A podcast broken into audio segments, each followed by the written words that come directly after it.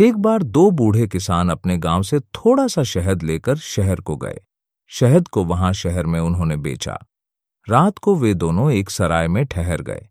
तभी एक बूढ़े को सोने से पहले संदेह हुआ कि अगर उनके चांदी की मोहरे रात में किसी ने चुरा ली तो क्या होगा?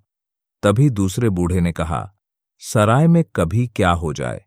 किसको मालूम है? इसलिए हम एक काम करते हैं। हम अपनी मोहरे उस टोकरे में छिपा कर रख दें जिसमें हम शहद लेकर आए थे। अगर कोई चोर हमारे कमरे में आया तो भी उसे सपने में ख्याल ना आएगा कि हमने अपनी मोहरे शहद के टोकरे में छिपा रखी है, दूसरे बूढ़े ने कहा। हाँ ऐसा करना ही ठीक है। तब दोनों बूढ़ों ने एक मोमबत्ती जलाई। शहद बेचकर जो उन्होंने चांदी की मोहरें कमाई थी, उन्होंने उन मोहरों को टोकरे में रख दिया और फिर रोशनी बुझाकर आराम से निश्चिंत होकर दोनों सो गए। पर कहते हैं ना, दीवारों के भी कान होते हैं, दरवाजे के कुंडे की भी आँखें होती हैं। इसी तरह जब वे दोनों बूढ़े सोने जा रहे थे, तब सराय के मालिक और उसकी पत्नी ने यह सब देख लिया। जब दोनों बूढ़े गहरी नींद में चले गए, तब वे दोनों कमरे में आए और टोकरी में रखा, सारा धन लेकर चले गए। सुबह सवेरे जब दोनों बूढ़े उठे और उन्होंने टोकरी में देखा तो वहाँ कुछ न था। उनकी चांदी की मोहरे कोई चुरा कर ही ले गया था। दोनों बेचारे बहुत देर तक सिर पिटते रहे। इतने में उन्हें असलियत मालूम चल गई। उन्होंने देखा कि सराय का बाहर का फाटक अभी भी बंद है और उस रात को सराय में उन दोनों के अलावा कोई रुका भी न था और ऐसी हालत में सराय के मालिक ने ही उनकी चांदी की मोहरें चुराई होंगी या फिर उसकी पत्नी ने। दोनों बूढ़े बहुत सोचने के बाद इस निश्चय पर पहुँचे। फिर उन दोनों बूढ़ों ने हसीदे सराय के मालिक के पास जाकर पूछा, कल किसने हमारी चांदी की मोहरें चुराई हैं? ये सुनते ही सराय का मालिक और उसकी पत्नी ने इस तरह दिखाया, जैसे वे बहुत चकित हों और कहा, अरे अरे, ये क्या हो गया? मोहरों का चोरी हो जाना शायद आपके लिए कुछ भी ना हो, पर हमारे सराय की बहुत बदनामी होगी, और अगर यह बदनामी फैली तो इसका अंत तो है ही नहीं। इसलिए पता तो लगाना ही होगा कि चोरी किसने की है। तब सराय के मालिक ने कहा, ऐसा करते हैं, हम लोग राजा के पास चलते हैं, फिर क्या था? चारों मिलकर राजा के पास पहुँच गए। राजा दोनों पक्षों की बात सुनकर कोई फैसला न कर पाया। उस नगर में राजा का फान नाम का एक मेधावी मंत्री था। राजा ने उसे बुलाकर कहा, इन चारों ने एक फरियाद की है। देखते हैं फान उनकी बातें सुनकर तुम सच मालूम कर पाते हो कि नहीं। तब पहले बूढ़े ने बताया कि कैसे उनकी चांदी की मोहरी चोरी हो गई थी। फिर सराय के मालिक और उसकी पत्नी ने अपना बयान दिया और कहा, इन बूढ़ों की बातों पर विश्वास नहीं किया जा सकता, मंत्री महोदय।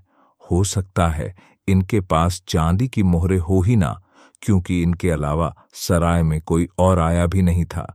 ऐसा लगता है इन बूढ़ों ने चोरी का दोष हम पर थोपा है। अब सोचिए, हमारी कितनी बदनामी होगी। उनका कुछ नुकसान तो हुआ ही होगा, मगर उससे कहीं अधिक हमारा। हमारे सराय का नुकसान होगा। हमारा तो नाम बदनाम हो जाएगा। दोनों पक्षों की बातें सुनकर फान ने कहा, महाराज, सच मालूम करना तो मेरे लिए भी संभव नहीं जान पड़ता, पर यह काम तो हमारे बड़े मंदिर का ढोल ही कर सकता है। राजा ने चकित होकर कहा जो फैसला मैं ना दे सका, क्या वे ढोल देगा? तब फन ने कहा, जी महाराज, वह बड़ा महिमा वाला ढोल है जो फरियाद करते हैं उनको उस ढोल को बड़े मंदिर से महल तक लाना होता है। अगर उनकी फरियाद ठीक होती है तो ढोल स्वयं बज उठता है, और अगर उनकी फरियाद ठीक नहीं होती तो वह ढोल नहीं बजता है। राजा को यह सब अविश्वसनीय और बड़ा विचित्र सा लगा, परंतु फान एक बड़ा प्रखर बुद्धि वाला मंत्री था।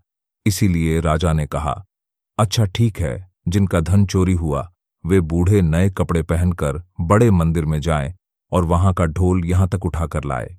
देखते हैं क्या होता है, तभी फैसला दिया जा सकता है। अगले दिन दोनों बूढ़े नए कपड़े पहनकर बड़े मंदिर में गए।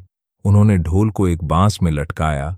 दोनों ने उसका एक एक छोर पकड़ा और महल की ओर चल पड़े। ढोल बहुत भारी था। बूढ़े कुछ दूर गए और थककर उन्होंने ढोल नीचे उतार दिया। तभी उनमें से एक बूढ़े ने कहा, धन तो गया ही गया। ये क्या आफत आ पड़ी है? इतना भारी ढोल हमसे कहाँ उठेगा? और अगर हम जो कह रहे हैं, वह सच भी हो तो कहीं सुना है कि ढोल अपने आप बज उठे। ये ये सोचना तो बिल्कुल बेकार है ना।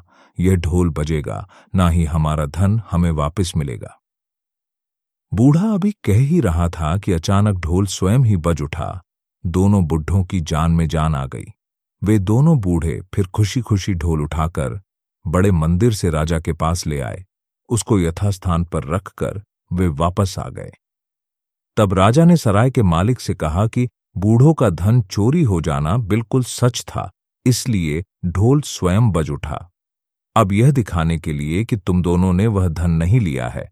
कल तुम पति पत्नी नए कपड़े पहनकर बड़े मंदिर से ढोल लेकर महल तक आओ।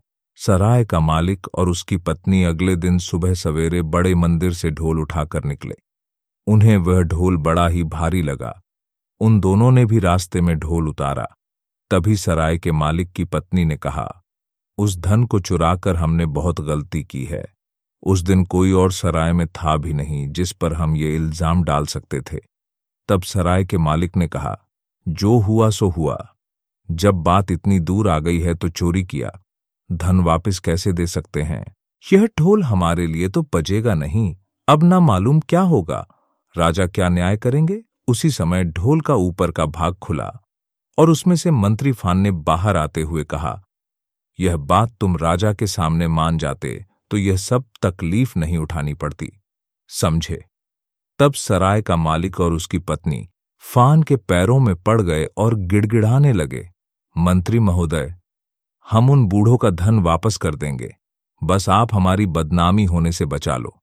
जब दोनों बूढ़ों को उनका धन वापस मिल गया तो वे सराय के मालिक और उसकी पत्नी को माफ़ करके अपने गाँव चले गए। तो दोस्तों, फान की तरह साहस और धैर्य से निर्णय लेने पर बड़ी से बड़ी समस्या का समाधान हो सकता है। तो दोस्तों, आप सबको यह कहानी कैसी लगी? जल्दी मिलते हैं एक नई रोचक कहानी के साथ। तब तक खुश रहे स्वस्थ रहें और मस्त रहें।